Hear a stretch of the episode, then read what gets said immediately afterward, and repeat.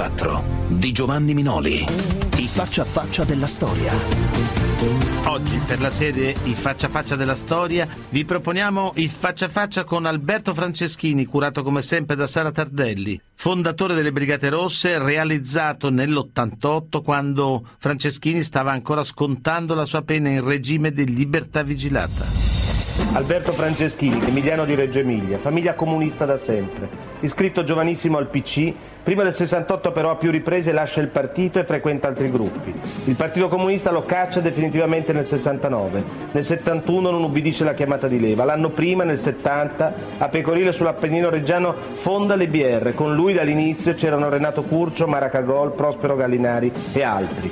Lui è il primo brigatista latitante, autore e organizzatore del sequestro Sossi, arrestato il 9 settembre del 74 con Renato Curcio per una soffiata. Ha una calibro 7,65 in tasca e 6 documenti falsi, poi un'interminabile carovana di carceri normali e speciali. È processato a Torino in pieno sequestro Moro, condannato il 23 giugno 78 a 14 anni e mezzo per banda armata, rapine e sequestri. In carcere lo chiamano il Mega, cioè il Grande. È un capo storico, dà sicurezza agli altri. Il suo progetto è sempre la fuga, che fallisce sempre. La rivolta invece è successo e a poco a poco il problema delle carceri si impone. Il colpo di grazia lo danno lui e alcuni altri con uno sciopero della fame che fa notizie e muove il potere. L'articolo 90, il famigerato articolo delle carceri speciali, viene abrogato, è una vittoria, ma dentro di lui si sta rompendo qualcosa. Non crede più alla rivoluzione, tantomeno alla violenza, il mega non c'è più.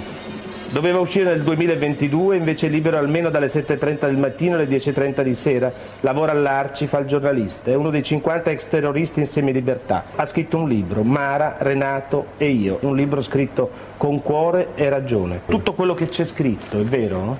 Certo, è vero. Senta, ma perché si è deciso a scrivere questo libro? Ho sentito a un certo momento un mio bisogno fondamentale che era questo io quando ho capito che la lotta armata ormai aveva chiuso il suo ciclo, che non aveva più senso sì. continuare, mi sono immediatamente illuso di poter essere una persona che diceva da questo momento io divento una persona qualunque. Ecco, ma per vivere come uno qualunque, non sarebbe meglio forse il silenzio invece che avere di nuovo addosso gli spot dei media, come in questo caso e come in altri?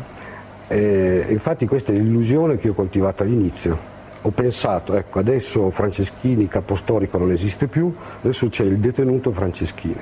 Lei non ha mai ucciso nessuno, ma come capo fondatore delle Brigate Rosse si sente responsabile morale di tutti i loro delitti? Certo, mi sento responsabile morale e politico anche di tutto ciò che le Brigate Rosse hanno fatto. Il pretesto, diciamo, il punto di rottura, sì. la goccia che ha fatto traboccare il vaso è stato un episodio di Torino quando un nucleo di compagni sono entrati in una banca nella rapina era un pretesto, era dire pubblicamente che una compagna, Natalia Ligas, era una spia, cosa poi non vera.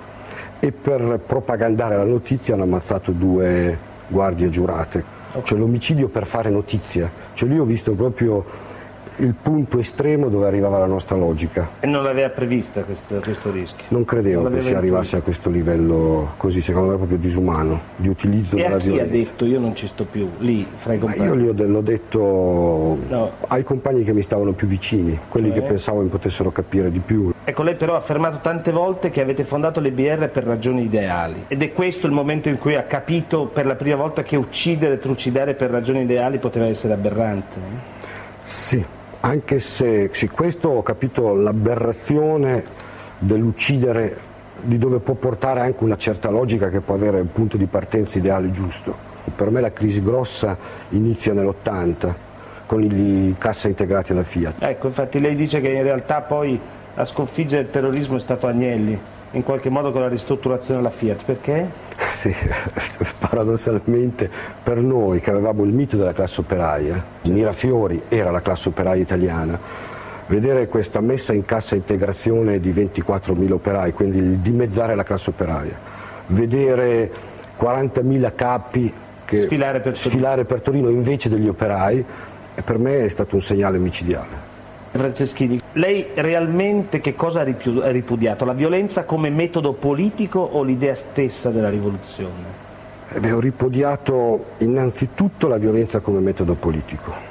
Cioè, mi sono convinto che la famosa frase che a scuola ci insegnavano sempre, quella che il fine giustifica i mezzi, non è una grande falsità. Ecco, ma chi l'ha aiutato di più in questo lungo percorso, se c'è qualche persona? Ma non so, non vorrei essere troppo orgoglioso, mi sono aiutato molto da solo. No, glielo chiedo perché lei ha detto che per esempio, non so, Don Salvatore Bussu, cappellano del carcere di Bade Carros e Monsignor Melis, il vescovo di, di Nuoro, sono delle persone di infinita umanità che l'hanno aiutato, in che senso? Eh, ho trovato in loro della... cioè mi hanno aiutato a capire che dall'altra parte, da quella che per me era l'altra parte, c'era qualcosa. C'era, c'era gente con umanità, non c'erano solo dei modelli, delle ma, tonache, delle, ma non aveva mai, delle divise. Questo non aveva mai avuto il dubbio che ci fosse fosse dall'altra parte qualcuno che fosse un essere umano.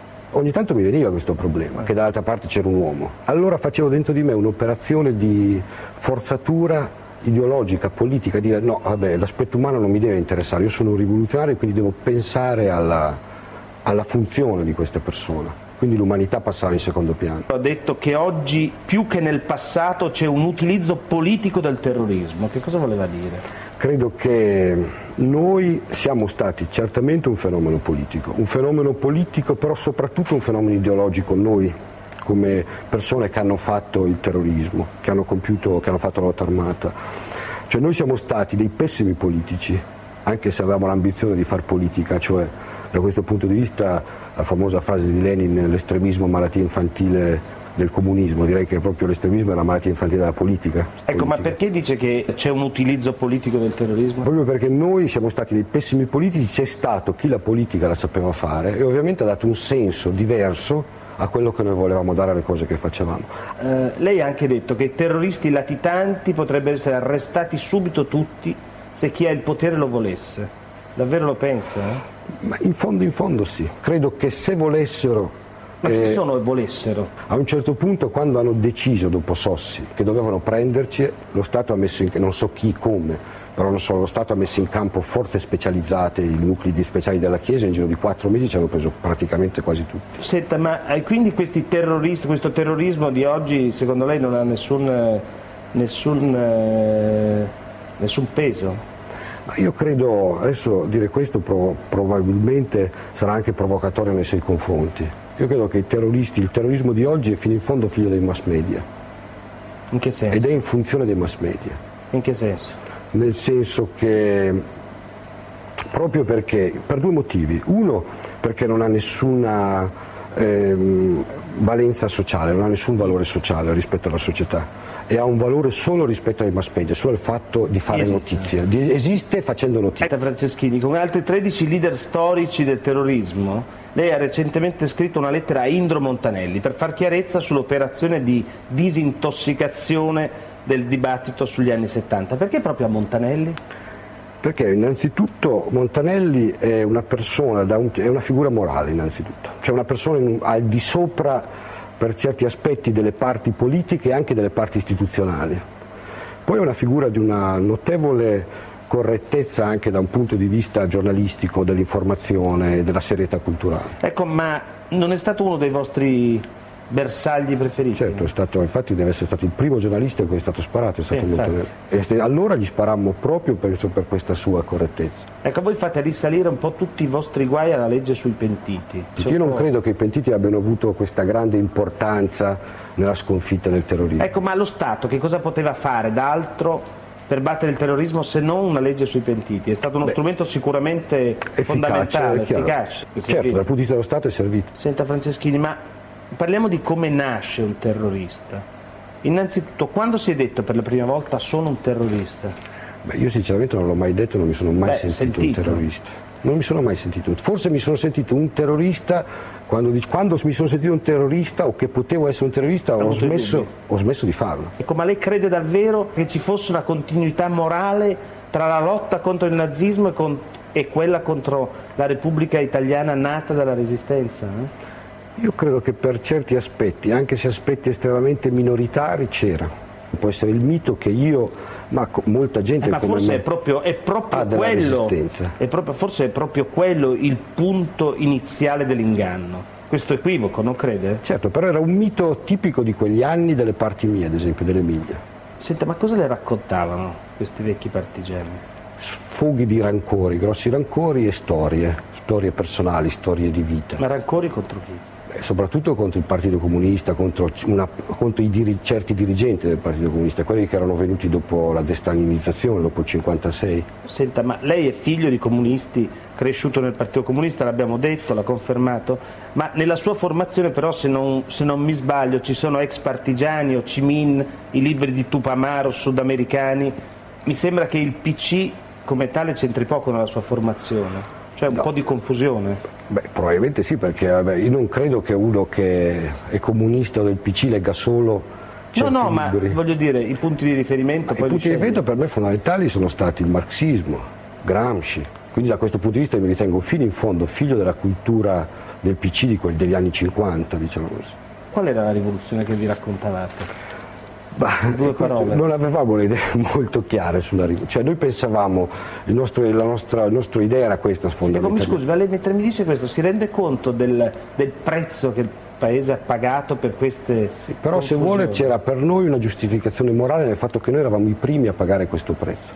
Quindi nella misura in cui tu sei il primo che dici io metto in campo la mia vita, tutti i miei affetti, tutto quanto, a questo punto ritieni... Quello vi legittimava secondo sì, voi? Forse è un modo religioso, mistico di pensare alle cose, però ci dava una legittimazione etica almeno. Lei dice che Curcio era il vostro, eh, il vostro teorico, che lei però, lei e Mara, cioè Mara Cagol, lo tenevate come in un, in un bossolo, insomma lo proteggevate. Sono delle parole in qualche modo affettuose e anche tenere.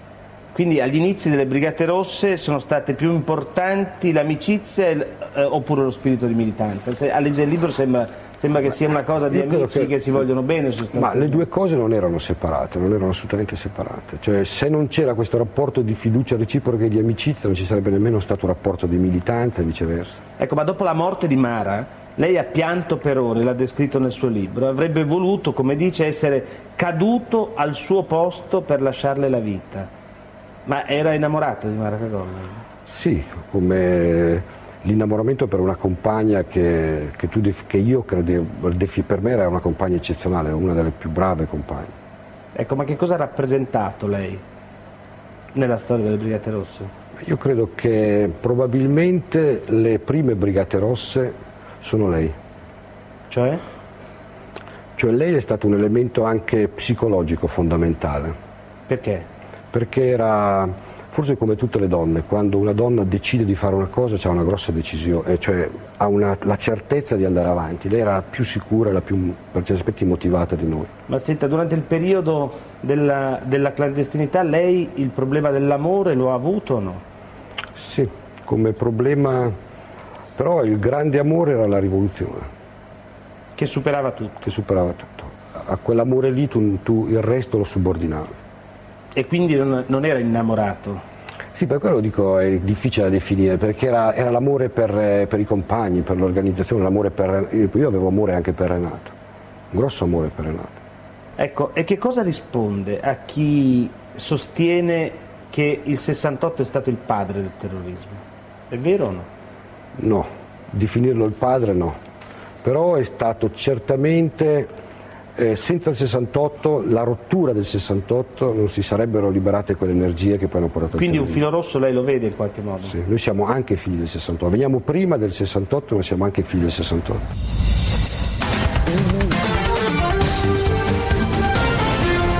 Mix 24 i faccia a faccia della storia. A Mix 24 continua il faccia a faccia con Alberto Franceschini, fondatore delle Brigate Rosse. Franceschini. Ecco, lei personalmente, l'abbiamo detto più volte, non ha mai ucciso nessuno, però ehm, la, la, responsabilità morale del, dei delitti targati Brigate Rosse, l'ha detto, morale e politica se la prende. Eppure nel suo libro lei dice che diventare rapinatore è stato l'ostacolo più difficile da superare nella vita di brigatista. Cioè i morti va bene e le rapine invece è un problema? Eh? Sì, perché da un punto di vista diciamo, politico-rivoluzionario, eh, come almeno concepivo io l'etica rivoluzionaria, è la cosa peggiore è essere scambiato per un ladro. Cioè, non volevo assolutamente essere ladro. Cioè, l'assassinio, un politico, ha una sua dignità, ma il ladro in politica non ha dignità per nessuno. Senta, e lei quante ne ha fatte di rapine? Tante, tantissime, più di quelle che mi ha fatto pagare la magistratura certamente. Ah sì? Sì. Come mai? Non le ha confessate le altre? Eh? No, perché non, che, perché non, credo che, il problema sia confessato, credo di aver già pagato realmente. Senta, per ma due rapine mi hanno dato 12 anni. Che effetto le ha fatto? Che effetto le faceva? Per uno che ha, aveva questa, questa tensione etica, eh, in concreto essere un ladro? Era, infatti era un effetto non piccolo, io spera, nascondevo la cosa, cioè speravo che non mi prendessero mai su una rapina, infatti non mi hanno mai preso su una rapina. E infatti il problema più grosso che noi avevamo era che infatti nel 72 cominciamo subito a dire anche pubblicamente che l'esproprio era quello che nella rapina noi la chiamavamo esproprio, era un'attività rivoluzionaria. Senta, ma era difficile o facile fare queste rapine? All'inizio è difficile, ma poi è facile. Era facile, adesso credo cioè, che sia difficilissimo. All'inizio era facile, era difficile. Poi, era, poi era facile perché? Perché vabbè, il problema innanzitutto era un problema di rapporto psicologico tra te e gli altri. Una volta, ed era come io spiego nel libro, era una, era una specie di rito che tu dovevi imparare, una recita di parti. Una volta che tu avevi imparato questo meccanismo, questo rito diventava facile, forse per certi aspetti divertente. Divertente perché? perché dava, almeno a me personalmente, dava una sensazione di potere. Ma si rende conto che è tremendo quello tremendo, che dice? certo.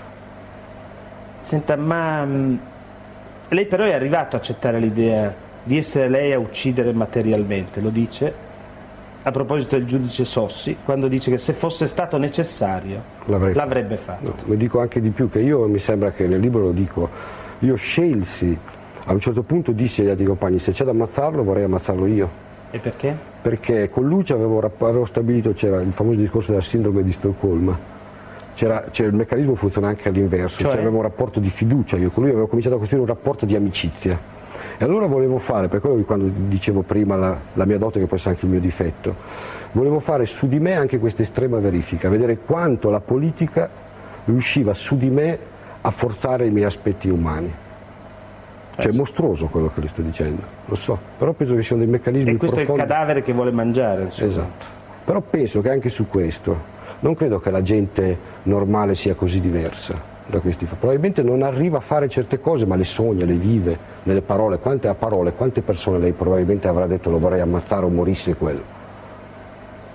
Beh, molto diverso. Eh? Certo, no. infatti è vero che chi poi ammazza va a finire in galera, però da un punto di vista etico-psicologico non so quanto sia così diverso. Ecco, ma perché non fu necessario, per usare la sua terminologia, uccidere Sossi? Anche lì ci ho pensato, ci ho sempre pensato quanto ci sia stato dentro di me di eh, forzatura sulla politica per non arrivare al punto di doverlo ammazzare e quanto invece da un punto di vista politico era giusto liberarlo. Cioè non ci capiva più niente neanche lì? Era confuso. Mm. Franceschini, senta, ma a tradirvi per primo fu Girottolo, il eh, frate Mitra, che in un mese attraverso Lazzagna, Levati, arriva a lei e a Curcio e poi vi fa arrestare. Quindi non eravate poi così impenetrabili, non ci voleva mica molto. E questo è il discorso che dicevo che anche ora secondo me se lo Stato vuole è solo una decisione di mettere in campo le forze adeguate. Ecco, ma prima di cadere nella trappola di, di Frate Mitra. Voi non, non, vi eravate in qualche modo posti il problema un, delle possibilità di tradimento? Certo, ci eravamo posti il problema, tant'è vero che rispetto... Come vi tutelavate? Ma il, problema, il fatto è che noi ci davamo una serie di regole continuamente, noi infatti abbiamo, non so, tra le nostre documentazioni ci sono regolamenti di tutti i tipi da rispettare, poi di fatto, poi nella pratica andavamo a, risolvere i problemi concreti, immediati con le esigenze che avevamo quei giorni, nell'immediatezza, per cui le regole tante volte ce le scordavamo. E quindi eh, era facile infiltrarli? Quindi era abbastanza facile. E lei pensa che siano entrati di tutti i tipi? Non lo so, questo sinceramente non ve lo so dire. Non ha idea. E frate Mitra? Chi è che lo voleva e chi no? Frate Mitra sostanzialmente chi lo voleva era soprattutto Renato perché credo che avesse, era innamorato un po' del personaggio, di quello che lui rappresentava e come si è rappresentato come personaggio. Lei dice però che Mario Moretti era entusiasta di... Entusiastico, per me il parere di Mario è stato decisivo, perché Mario lo ritenevo che Renato era uno che si entusiasmava moltissimo rispetto a certe persone, quindi non era molto affidabile sui giudizi sulle persone, Mario invece era una persona su questo molto più equilibrata. E come lo giudica Mario Moretti? Da che punto di vista? Dal punto di vista complessivo, umano e politico. Cioè una persona che ha messo la sua vita dentro un progetto sbagliato ma ci ha messo la sua vita. E umanamente? Umanamente è un carattere molto diverso dal mio. In, in che cosa? Cioè molto più duro di me, molto ostico rispetto a certi, ai problemi da affrontare, molto forse più burocratico nell'affrontare le cose. Senta, ma è vero che lui sapeva che vi avrebbero preso a Pinerolo ma non volle o non poté avvisarvi? Non lo so, questo è, è un interrogativo che mi sono sempre tenuto, cioè che ho sempre avuto. Ma che, ce l'ha o no questo interrogativo? Cioè lui avrebbe potuto, probabilmente avrebbe potuto avvisarci, però per una serie di, di circostanze non è riuscito ad avvisarci. E lei ci crede? Sì e no. Cioè il dubbio sul il fatto dubbio che volesse farlo le è rimasto? Il dubbio mi è rimasto. E, la, e, e perché secondo lei? Perché, e perché se non l'ha fatto quale potrebbe essere la ragione? Non lo so, non lo so. Qui il discorso diventerebbe troppo complicato. Cioè? Perché complicato? Complicato perché sarebbe un discorso che potrebbe rischiare di essere dietrologico, come si dice. E io non voglio fare dietrologia. Solo fatti? Solo fatti. E prove? E prove.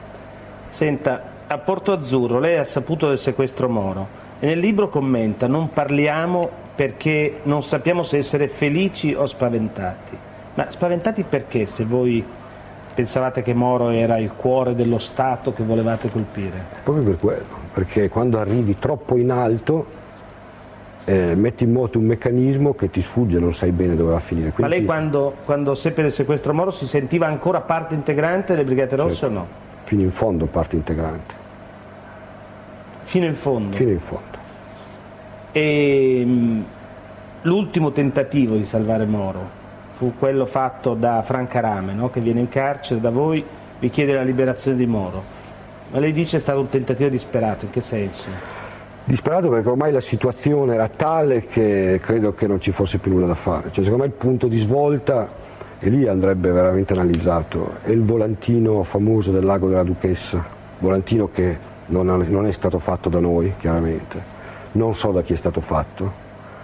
E lì secondo me Moro viene ammazzato realmente, cioè lì viene Perché? costruito, io mi ricordo come vissi eh, la sensazione in quel, in, quel, in quel, giorno quando la televisione mandava in diretta questi il lago gelato, tutte queste, eh, alla ricerca di questo cadavere sotto questo lago, eccetera. lì secondo me proprio nell'immaginario collettivo di tutti è stato vissuto proprio Moro morto. A chi ha fatto secondo lei quel quella... so, dicono i servizi segreti, non so cosa voglia dire perché poi servizio segreto è una parola che ormai comprende tutto e nessuno. Certamente non i compagni. Franceschini, senta quel giorno, il 9 maggio, giorno del ritrovamento del cadavere, poi la sua reazione è stata, lo dice lei, che se ne vadano tutti al diavolo, adesso finisce veramente che ci ammazzano. Cioè la paura aveva avuto il sopravvento sulla causa allora? Immediatamente sì. Ma perché lei era favorevole o contrario all'uccisione di Moro? Credo che al punto in cui si era arrivato, cioè io dal, dal, da un punto di vista qui vorrei essere molto onesto, cioè non, in quel periodo lì come dicevo la politica era al primo posto, non c'era un aspetto umano, anche se l'aspetto umano poi dentro di me era un travaglio grossissimo comunque. Da un punto di vista politico ritenevo un errore arrivare ad ammazzare Moro, però al punto in cui si era probabilmente non c'era altra soluzione. Quindi cioè perché? Chi diceva che voleva trattare in realtà poi non trattava. dall'altra parte c'era un muro di gomma, il famoso partito della fermezza, che faceva dei discorsi vaghissimi, eccetera. Poi si era mon- si monta- Quindi lei dice era una situazione senza via inestricabile, inestricabile ecco, e in cui la... siamo rimasti catturati tutti, penso. Ecco, ma lei una cosa da dire a tutte le vittime del terrorismo ce l'ha? C'erano tante cose da dire. Eh, ne dica qualcuno. Non credo che, la, credo che il rapporto debba essere soprattutto un rapporto privato. Non, non può essere un fatto di spettacolo, un fatto così grave e complicato come il rapporto tra chi ha ammazzato e chi ha subito la morte. E cioè cosa proporrebbe? Non so, dico, è un problema di rapporto mio con queste persone. E ce le ha questo rapporto? Lei? Ce l'ho, ho anche questi rapporti. Senta, le faccio un'ultima domanda. Nell'introduzione al libro suo e di Renato Curcio, Gocce di sole nella città degli spettri, c'è scritto, siamo stati giocati. Ecco Franceschini, da chi? Qui infatti è, lì è il momento in cui, questo, infatti questa introduzione è del maggio dell'82 ed è il punto in cui già entravano i dubbi in me e anche in Renato. Lì immediatamente noi abbiamo questa sensazione di essere stati giocati, giocati noi diciamo dai fantasmi, infatti questa è la sensazione immediata, giocati dai fantasmi del passato, dell'ideologia, del marxismo, della classe operaia e forse giocate anche da persone più concrete. Dopo il giornale radio, la storia Mix 24 curata da Marina Milone con una storia di una voce straordinaria, la voce di Mia Martini.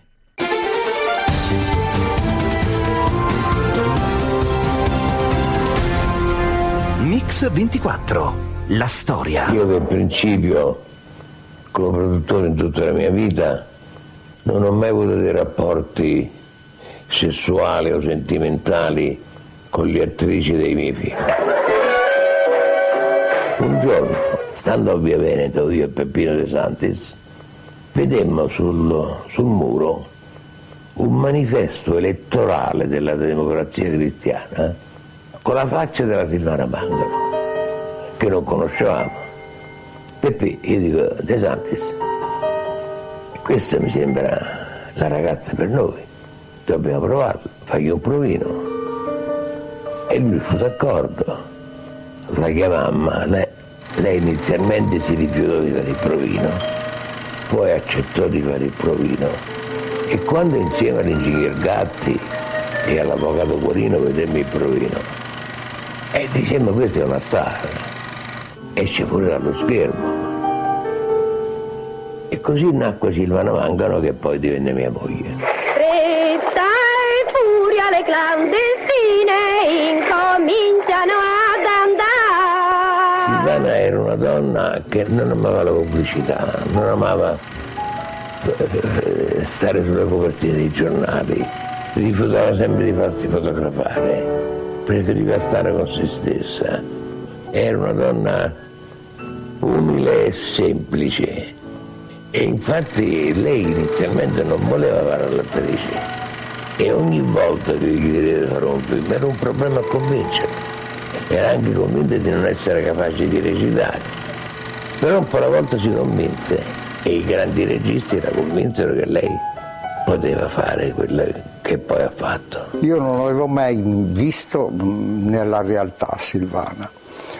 E ehm, a un certo punto, prima dell'inizio dello spettacolo, mi sono voltato e dietro di me c'era questa apparizione straordinaria, eh, che era completamente diverso di come appariva sullo schermo, completamente diversa. Era una faccia mm, che posso dire, una, cosa, una scultura egizia, ecco, compatta, misteriosa.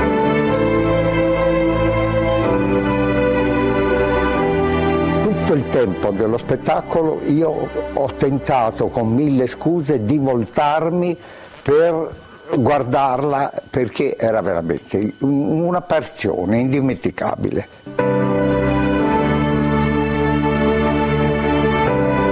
Silvana Mangano era un personaggio, una volta si usava un termine, ora non si usa più, ineffabile. Cioè di lei si conosceva una certa parte, l'altra parte con grande, diciamo con grande aristocrazia psicologica la teneva per sé. Una diva felice poteva apparire al passante moglie di un grandissimo produttore, diventato grande produttore anche in America, e invece il destino l'ha, l'ha colpita amaramente. Ecco.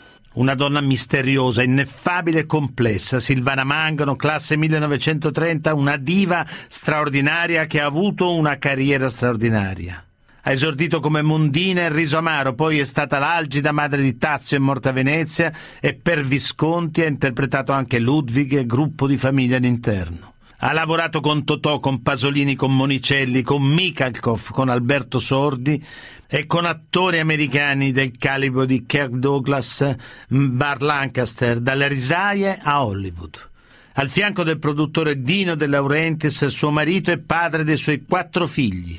Insieme a Sofia Loren, a Gina Lollobrigida è stata l'unica vera grande star di casa nostra in porsi all'estero. Eppure, eppure Silvana Mangano resta un enigma, una donna impenetrabile, i occhi brillano di un'inspiegabile malinconia. Questo, insomma, è un ritratto commosso e commovente, più che di una donna, più che di una diva, di un'anima. Così il ricordo del costumista Piero Tosi e del regista Carlo Lizzani.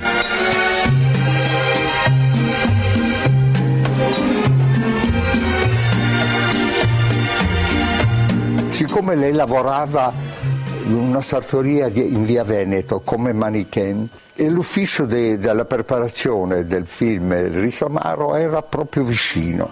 E lei siccome aveva fatto un'apparizione in un film eh, Elisir d'amore dove erano state pagate come eh, figurazioni speciali Silvana, Lollo Brigida, tutte le Miss Italia di quegli anni lì.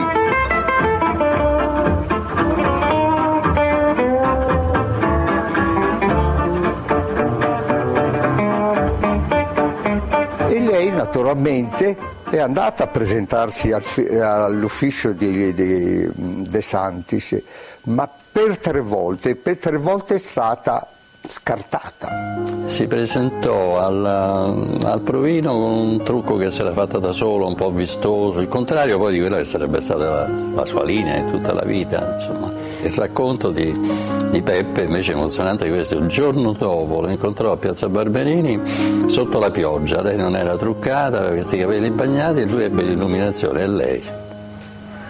È lei.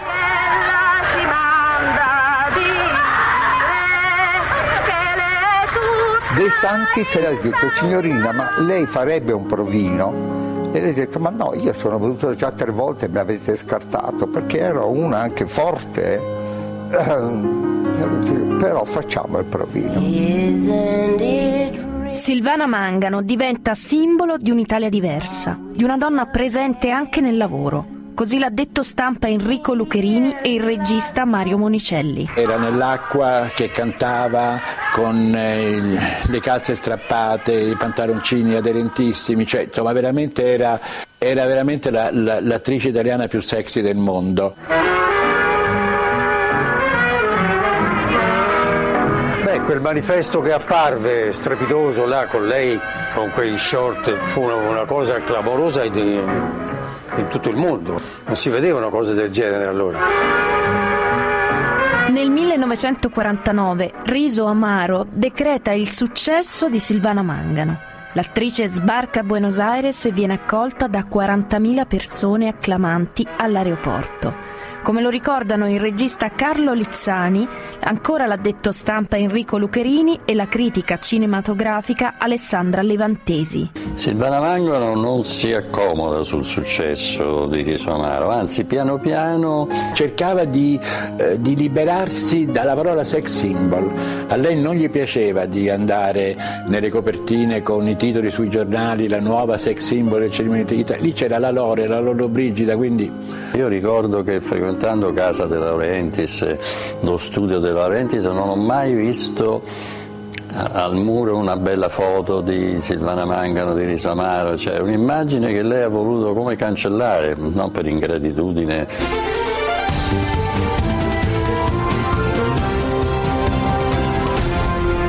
Mix 24, la storia. Rieccoci a Mix24, oggi raccontiamo la vita di un'attrice indimenticabile, Silvana Mangano.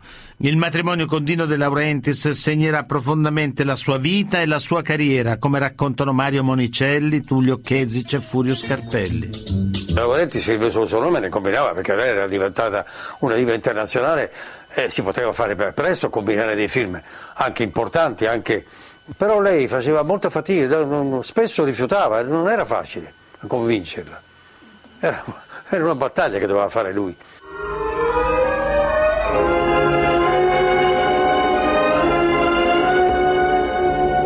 Cos'hai? Strano. Lo stesso viso fiero, lo stesso sguardo di Penelope. Perché strano? La differenza fra una donna e l'altra non sta forse nella mente dell'uomo? Lo faceva quasi per dovere, per dovere familiare, per dovere verso Dino, che le faceva fare una vita eh, straordinaria. No? E lei questo aveva una riconoscenza interna per questo. È stato di grande aiuto, ma anche, di gran, insomma, anche a volte ha impedito certe cose. Per esempio nella dolce vita lei doveva fare il ruolo di Anouk e me e credo che Dino abbia accantonato la proposta. Non so la ragione, ma perlomeno me l'ha detto Federico. È stato anche importante il ruolo della Mangano nella carriera dei Laurentiis. Eh? Le cose sono state reciproche, voglio dire, si sono dati, aiutati tutti e due l'uno con l'altro.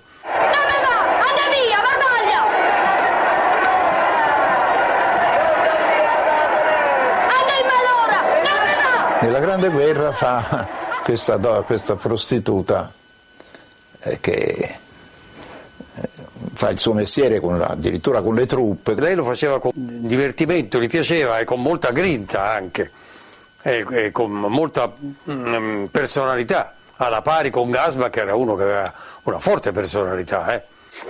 Ci vedi? Guarda che masso sei! Siamo identici! Orseo, mascalzone! Vieni, vieni, vieni, vieni qua! Vieni, vieni, vieni qua, vieni! Tibia, eh! Era contentissima, eh, si divertiva moltissimo. Era, sì, mi ricordo che era, si, dispiaceva quando le cose erano finite. Era convinta che tutti fossimo, tutti quanti il pubblico fosse buonaccione, che fosse alla fine fosse di bocca buona, che accettasse anche la sua, la sua recitazioni che secondo lei era, era, era così, era, non era di grande qualità. Una bravissima attrice che forse ha avuto il problema che per carattere, per essere troppo schivo, non è stata una grande promoter di se stessa, perché non le interessava. Così Aurelio De Laurentiis, una grande attrice dal carattere schivo. Questa è Silvana Mangano. Così la ricordano la figlia Veronica e Piero Tosi. Lei non era capace di dire che le piaceva eh, recitare, però era bravissima, era sempre preparatissima, però non riusciva, se, se tu le dicevi mamma quanto sei brava, lei non poteva accettare un complimento. Lei amava moltissimo fare il carattere, vuoi tentare di abbellirla, lei aveva subito fastidio. Il cinema la mette alla prova e Silvana Mangano accetta di farsi rasare a zero. Con questo atto di umiltà verso il proprio mestiere, la mondina di Riso Amaro dimostra di aver meritato giustamente nella sua carriera il ruolo di prima donna. Così la testimonianza del critico Tullio Kezic e del regista Carlo Lizzani. Silvana non aveva nessuna preparazione artistica, tecnica, non aveva mai fatto teatro, mai, mai eh, non, so, non, non, aveva l'uso delle prove, della preparazione, della parte memoria, era una presenza, no? Però quando lei arriva per esempio a fare il processo di Verona è sorprendente. Sei tu finalmente. Guarda che non è tua figlia che ti supplica, ma la contessa Ciano che ti parla. Ho qui i diari scritti da mio marito, il tuo ex genero, e voglio leggertene qualche rigo prima di farli avere a Churchill, a Badoglio, o al New York Times. Ma lei dice io sono anche brava, voglio dimostrare che cominciò a rifiutare di farsi doppiare, cominciò a recitare con la sua voce e io appunto raccolsi questo, questa evoluzione che avevo un po' seguito ma che non mi aspettavo così profonda. Star shining bright above you. Dato che doveva rappresentare il personaggio di Edda Ciano, che non è una donna, insomma, poteva essere simpatica, ma insomma mascolina, cioè, volle eh, proprio mm, mascolinizzarsi, cioè, quindi proprio era la grande occasione per dire eh, rovescio la mia immagine. Oh, poi sul set eh, disciplinatissima negli orari, nel trucco, nella preparazione, sempre pronta, eh, sempre mm, anche in piedi, pronta a entrare in scena senza mai nessun, così, nessun lenocinio dal punto di vista così, del divismo, eccetera. e al tempo stesso, quindi grande preparazione, ma al tempo stesso naturalezza. È molto difficile perché Daciano è un personaggio abbastanza importante perché mi pare una donna piena di personalità, ce ne ha tante di cose importanti da tirar fuori. Ora mi sembra che la più importante sia la rabbia, proprio la rabbia. Io non sono più una Mussolini. Ti sfido, fammi arrestare se hai il coraggio. Avanti, consegnami le SS. Ti sfido, ti sfido! Fammi fucilare con mio marito. Provo almeno ad essere feroce come Hitler, ma fino in fondo! Quell'anno Silvana Mangano prese tutti i premi, ma anche lì molto controverso fu il suo comportamento, perché da una parte era orgogliosa di questi premi, però era anche molto timida, cioè aveva paura del pubblico. Silvana Mangano ama moltissimo Dino, ma nei suoi confronti sembra sprezzante, ma forse è solo il suo atteggiamento. Così Alessandra Levantesi, Tullio Kezic e poi ancora le figlie di Silvana, Veronica e Francesca. Questo matrimonio eh, tutti lo descrivono con un Dino affettuosissimo, addirittura sollecito, ecco, sempre pieno di cure, di, di attenzioni e una Silvana diciamo al limite dello sprezzante in alcune situazioni. Meraviglioso, ma come non ti accorgi di quanto il mondo sia meraviglioso? I figli per lui erano, erano tutto, la moglie era la, la, la, veramente la, figura di riferimento della sua vita e per lei non si può dire altrettanto nei riguardi di Dino, però non si può neanche dire né che l'abbia tradito né che l'abbia eh, minimizzato. Affettava dei modi abbastanza bruschi, quello chiamava De Laurentiis per esempio, no? Anche davanti alla gente, senti De Laurentiis, no? quindi era, mm, era molto strana in questo. Meraviglioso, perfino il tuo dolore potrà apparire poi meraviglioso. Le immagini che vedevo di mia madre era che lei comandava e lui era in adorazione di lei e questo è quello che vedevo da bambina. Però poi mi sono resa conto che in fondo era, era mio padre che le diceva quello che doveva fare e lei lo faceva.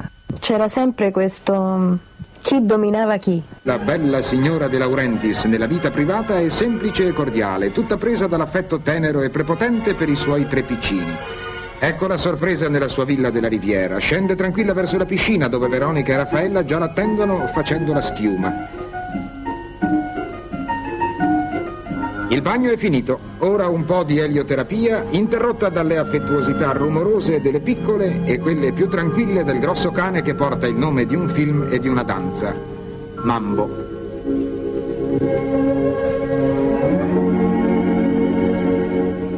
Ma Silvana ama egualmente i suoi piccoli ed anche Federico, l'ultimo nato, ha diritto all'attenzione materna. A lui tocca la passeggiata in carrozzina e poi la sua porzione di baci e di carezze. Dino, anche nei primi anni del matrimonio, mi ha raccontato che lei rimaneva nella sua stanza fino certe volte anche alle due del pomeriggio e, e lui spesso si trovava a mangiare solo quando tornava perché lei eh, si alzava tardi, rimaneva chiusa nella sua stanza. Questo lato pigro di Silvana no? è abbastanza importante, completamente in contrasto con quello di Dino, così energico, così eh, scoppiettante, lei è molto più calma. Mi ricordo che nei momenti brutti lei um, si chiudeva in camera e se la, se la, chiamavano al telefono diceva sempre, eh, faceva dire la signora non parla al telefono oggi e si chiudeva in camera da letto per giornate intere senza mangiare, senza parlare con nessuno. Noi dovevamo bussare alla porta, mi ricordo mio fratello eh, scavalcava, saliva su per le finestre, apriva la finestra per cercare di, di vedere come stava e poi ci apriva la porta per andare a, a parlarle. Allora ci arrampicavamo per, le, per, i muretti e Federico entrava per le, per le finestre. Per me Federico lo faceva però era molto triste, era sempre molto triste. Forse qualcuno diceva che c'era un, stato un mistero all'origine, che c'era stato addirittura un brutto fatto nell'infanzia che non ho mai capito cosa, cosa fosse, non si potrà mai più stabilire che cosa poteva essere, ma certo era una donna vulnerata in qualche modo.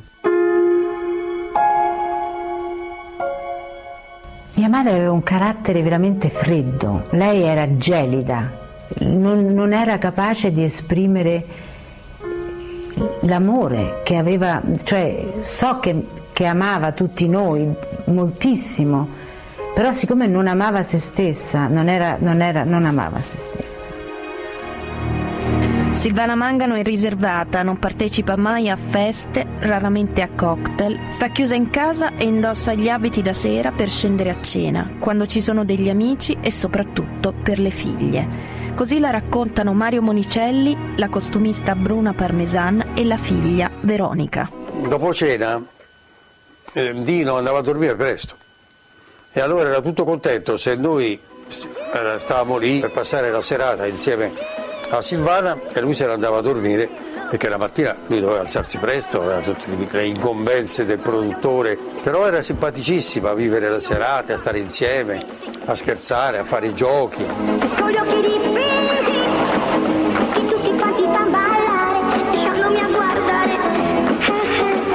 Ricordo che noi davamo la domenica spessissimo a casa loro, ogni, ogni domenica alla Piantica e là era da sola che ballava, le piaceva molto ballare da sola e allora eh, si, si, scatenava proprio e allora era, piaceva molto ballare. Tengo ganas de bailar el nuevo compa, dicen todo cuando me ven pasar. Chica, ¿dónde vas? Me pasar. Me voy pa' bailar.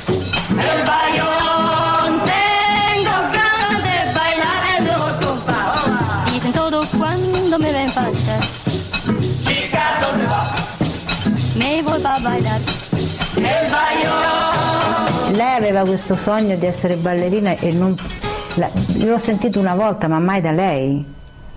Cioè lei ci, io mi ricordo che davanti allo specchio ci faceva vedere tutti i passi di danza e ci diceva come farli, però non ha mai parlato di questo sogno non realizzato. Come mai sta passando qui il Capodanno della? Dove guardi, noi per abitudine tutti gli anni passiamo qui le feste di Natale, di Capodanno. È una consuetudine tutta la nostra famiglia di venire qui a mezzogiorno del 31 e poi facciamo la festa a casa nostra per la mezzanotte dove aspettiamo tutti gli amici e tutti i nostri parenti. 21 colpi per Silvana Mangano. Anche lei è stata catturata, come esige la migliore tradizione salgariana. L'incontro con il marito prigioniero dei pirati non è tra i più commoventi, ma poiché non si tratta della scena di un film non si può pretendere di più da un'attrice. Questo dimostra che nella vita reale le dive sono riservate anche con il marito. Gli altri intorno, grandi e bambini, si divertono, moderatamente. Chiediamo alla signora Mangano che cosa spera dal 63. No, io spero tutto quello che ho avuto fino adesso. Basta, niente di più, non voglio niente di più. Va bene, ma qualcosa di particolare lo vorrebbe. Niente. Davvero non vuole proprio niente? Quello che ho avuto fino adesso e basta. Ma allora che cosa ha avuto? Ma mi pare anche abbastanza, no? Una donna che dalla vita ha avuto tutto ciò che desiderava, anche questo è Silvana Mangano.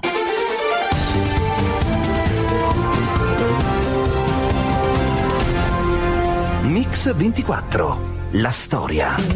Bentornati a Mix24, quella che stiamo raccontando oggi è la vita di un'attrice di successo, Silvana Mangano, madre di quattro figli, moglie del produttore Dino De Laurentiis, la Mangano vive un'intensa amicizia con Alberto Sordi, così la raccontano Tullio Kezic, la figlia Veronica De Laurentiis e Bruna Parmesano. E poi c'era un aspetto molto particolare che metteva in luce Alberto Sordi con la sua amicizia e anche, io credo, con il fatto che era innamorato di lei e la sua presenza costante in casa di De Laurentiis, dove c'era sempre un po' di tensione, c'era sempre un po' di, di, o di rammarico perché Dino era molto occupato, arrivava tardi, partecipava poco alla vita della famiglia, avendo tutti questi problemi, eccetera.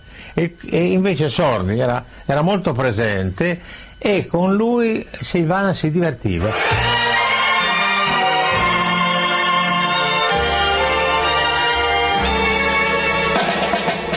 Ah, io lo chiamavo zio, zio Alberto.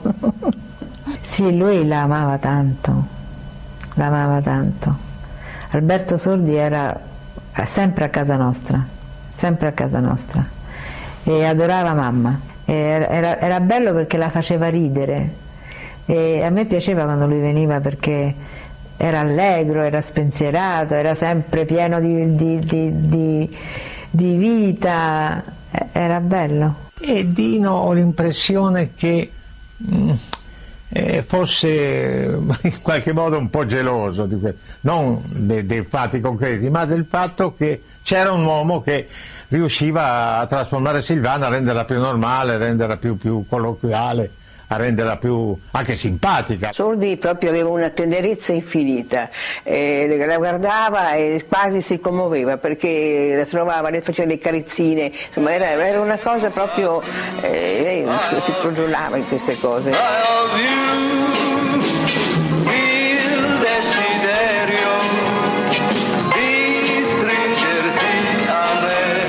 Ma lui era molto legato e poi naturalmente subito le chiacchiere, e dicevano l'unica donna che lui ha amato è stata Mangano, è stupidaggine. Eh, non credo che ci sia mai stato niente di, di più, ecco, una grande simpatia, un amore da parte di, di, una, di, di Sordi che come si sa era uno scapolo, era uno che non aveva trovato la donna della sua vita. In un grande albergo di Roma, ultime riprese del film La mia signora, interpretato da Silvana Mangano, che centellina le sue apparizioni sul set, trasformando però ogni suo personaggio in un piccolo saggio di recitazione. In questa parte, che rinnova oltretutto il suo sodalizio artistico con Silvana Mangano, Sordi riserva un'ennesima sorpresa. È un Don Giovanni sicuro del suo fascino tutto occhiate, che scivola però nei toni patetici. In tempo di crisi del cinema, la coppia Mangano Sordi è come il rosso di sera per la meteorologia. Ora, Silvana Mangano ha fatto delle cose abbastanza nobili, tutto sommato, sempre. E ha fatto anche qualcosa di molto popolare perché aveva una grande, fortissima amicizia eh, per Alberto Sordi. E lei si prestava a fare qualcosa di popolare che non apparteneva al suo modo d'essere, perché aveva quel che di aristocratico, diciamo, usiamo questo termine, di, di raffinato, di, di sottilmente suggestivo, che non poteva spingerla ad essere naturalmente, organicamente popolare. In queste, questo tipo di commedia Silvana Mangano ci si inserì con il piacere di divertircisi. Queste le parole dello sceneggiatore Furio Scarpelli.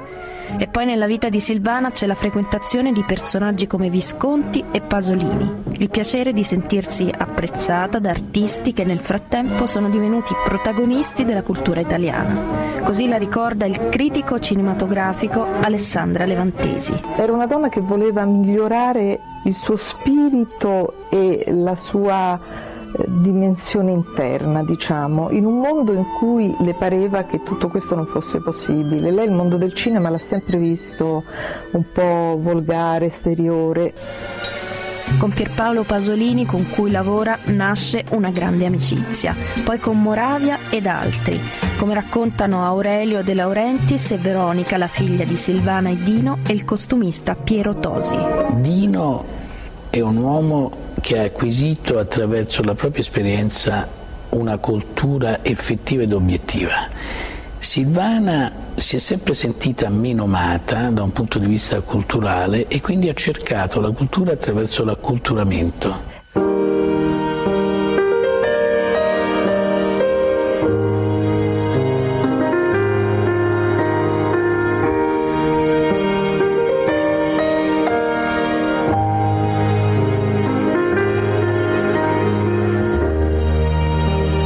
Vita lei, diceva Pasolini, aveva come un vetro, c'era proprio un vetro tra lei e la vita.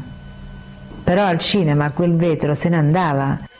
Pierpaolo che non amava gli attori, proprio non li amava, perché lui amava avere dei, delle persone e usarle come oggetti. Ecco. Ecco, Silvana è stata amatissima da Pierpaolo. Era riuscita a fare i film che le piacevano con Pasolini, con, con, con Visconti e e la soddisfaceva. Tra lei e Visconti nasce una grande intesa, tanto che il regista la sceglie per far interpretare il personaggio di sua madre nella morte a Venezia, un incarico che non avrebbe dato a chiunque e ce lo racconta la stessa Silvana e il costumista Piero Tosi. Non me ne parlava mai direttamente, però capivo, ne raccontava la maniera come la mamma si metteva ai voile, voleva vedere come ero capace di metterla da sola, di metterlo da sola, questo voile, questa sciarpa, queste cose, per cui io mi eccitavo e nello stesso tempo mi impaurivo sempre di più. Però poi alla fine mi disse, ecco, veramente non solo per il fatto di Morta Venezia, la madre di Tazio, la madre della bellezza, della morte, sei nel mio, così, nel mio ricordo, sarai anche te abbinata a mia madre. Era il tramonto e Visconti girava giù al Deben, Silvana era vestita ed era il crepuscolo, era contro la finestra e aveva un armoire con un grande specchio e lei si accingeva a mettere i gioielli suoi personali, bellissimi. E io ho avuto la sensazione che vivevamo in quel momento lì momento del film e che Silvana era veramente quel personaggio. È stata un'impressione e un ricordo indimenticabile. Silvana Mangano ha il talento di un'attrice, ma spesso teme di non essere all'altezza.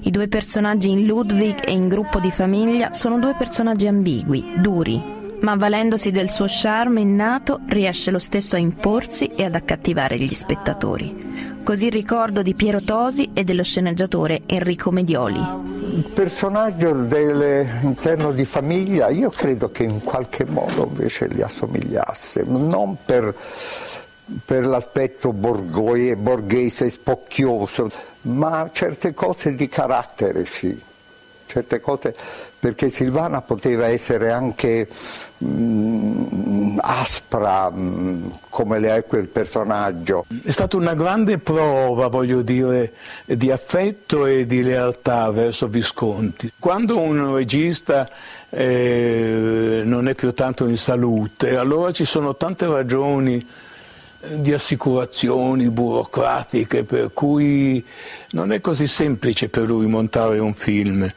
E allora eh, sia, sia, Lancaster che la Mangano con la loro presenza hanno, garantivano un po' del buon esito del film. La vedevo quando Luchino non, era infermo e, e lei lo veniva a trovare ed era molto elegante. Ma io parlo che anche de, de, la sua eleganza del cuore, che la facevano una persona così, così rara e così speciale. Un animo nobile, come racconta Enrico Medioli, ma soprattutto fedeltà e riconoscenza nei confronti del grande Luchino Visconti.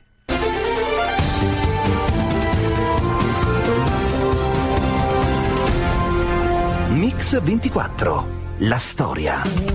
Rieccoci con il ritratto di una diva, Silvana Mangano, ma soprattutto di una donna, così ci racconta lei stessa del suo rapporto con Luchino Visconti. Un giorno è arrivato Losi e mi ha proposto di fare il Proust, lo stesso personaggio della principessa Gernata.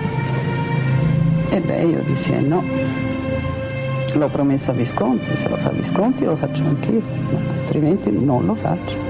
Un giorno è arrivata una grandissima rosa viola del suo giardino con, con, con affetto, firmato Luchino, e ho capito che gli era stato detto del mio rifiuto e probabilmente lui era contento di sapere che c'era qualcuno che non tradiva di tanto in tanto. Così si racconta la stessa Silvana, Passata sotto la tutela di Pasolini e di Visconti, i registi giusti per le sue ambizioni, sembra che il matrimonio si sfasci. come racconta Alessandra Levantesi. Quando lui decide di andare in America perché ha una situazione in Italia anche difficilissima economicamente, racconta di essere andato da, da, da Silvana e di averle detto io vado in America e lei ha detto vengo con te, veniamo tutti. Qui Broadway vi parla Ruggero Orlando con una bella famiglia italiana, la famiglia De Laurentiis. Silvana, una parolina. una parolina, no, non posso, non, sono, non, sono, non, riesco a parlare io, neanche in italiano. Neanche in italiano, come Comunque spero che vada tutto bene. Per lei fu all'inizio un momento rigenerante perché New York è frizzante, divertente, però Dino capiva che il vero business non era New York ma era Los Angeles e quindi si trasferì a Los Angeles e lì eh, Silvana cominciò a così incupirsi. Lei è sempre un po' sofferto di depressione perché lei da quando io sono nata l'ho sempre vista che ha fluttuato in momenti di, di tristezza di depressione. Mm. Però credo che essere venuta a Los Angeles sia riandata ancora in si è proprio rimessa nella depressione, io credo, che l'ha trovata come una specie di rifugio. Lei ha provato a suicidarsi questa, quella notte, io mi ricordo che avevo 14 anni e mio padre mi chiamò e io ero terrorizzata, non volevo andare. E mio padre mi chiese, andiamo, andiamo, andiamo all'ospedale. E io mi sono seduta dietro con mia madre e, e l'ho tenuta in braccio e lei stava male. È il 1981. Una tragedia familiare comincia a distruggere Silvana e il suo matrimonio. Così la ricostruzione di Aurelio De Laurentiis e Piero Tosi. Federico aveva in quel momento deciso di realizzare come regista un documentario sui salmoni, sulla pesca dei salmoni in Alaska e aveva praticamente utilizzato uno di quegli aerei che tutti quanti i pescatori di salmone utilizzavano. E l'ultimo giorno lui si è alzato da una parte, un altro si è alzato da un'altra, si sono scontrati e praticamente i due aerei sono crollati in questo pack.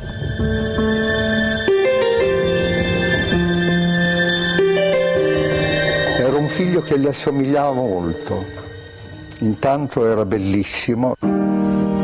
L'unico maschio della famiglia, per Dino l'erede naturale, per la madre è il suo alter ego. Per Silvana la morte del figlio è la vera tragedia che determina la fine del suo matrimonio e la sua stessa lenta fine. Come raccontano Piero Tosi, Bruna Parmesan e la figlia di Silvana, Veronica De Laurentiis. Per due anni Silvana è andata sulla tomba a fare l'uncinetto e non, non usciva più di casa. Mia madre quando ha perso mio fratello ha, ha scelto la morte. E morì anche l'unione col marito. E si sono riuniti per un po' di tempo e poi si sono completamente separati.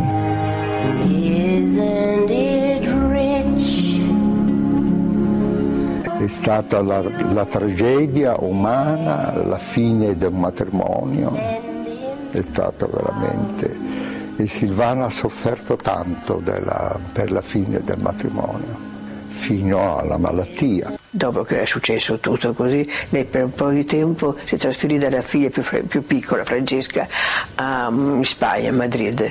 Io andai a trovarla, che ero là per caso per lavoro, ed l'ho trovata, lavorava a piccolo punto, tranquilla, cosa, però era morta.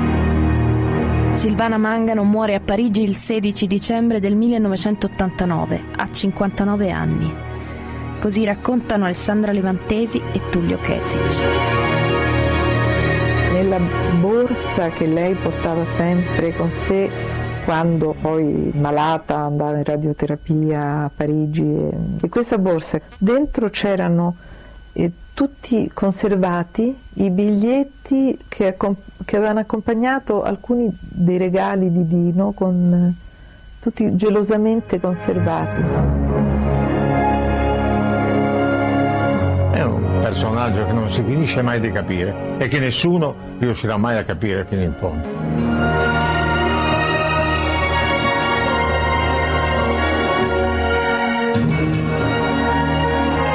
Puntate di Mix 24 della storia si possono riascoltare sul sito www.radio24.it nella pagina dedicata a questa trasmissione. Ringrazio Alessandro Longoni, il mitico stagista Manuel Guerrini in redazione e Alessandro Chiappini e Valerio Rocchetti in regia. A domani.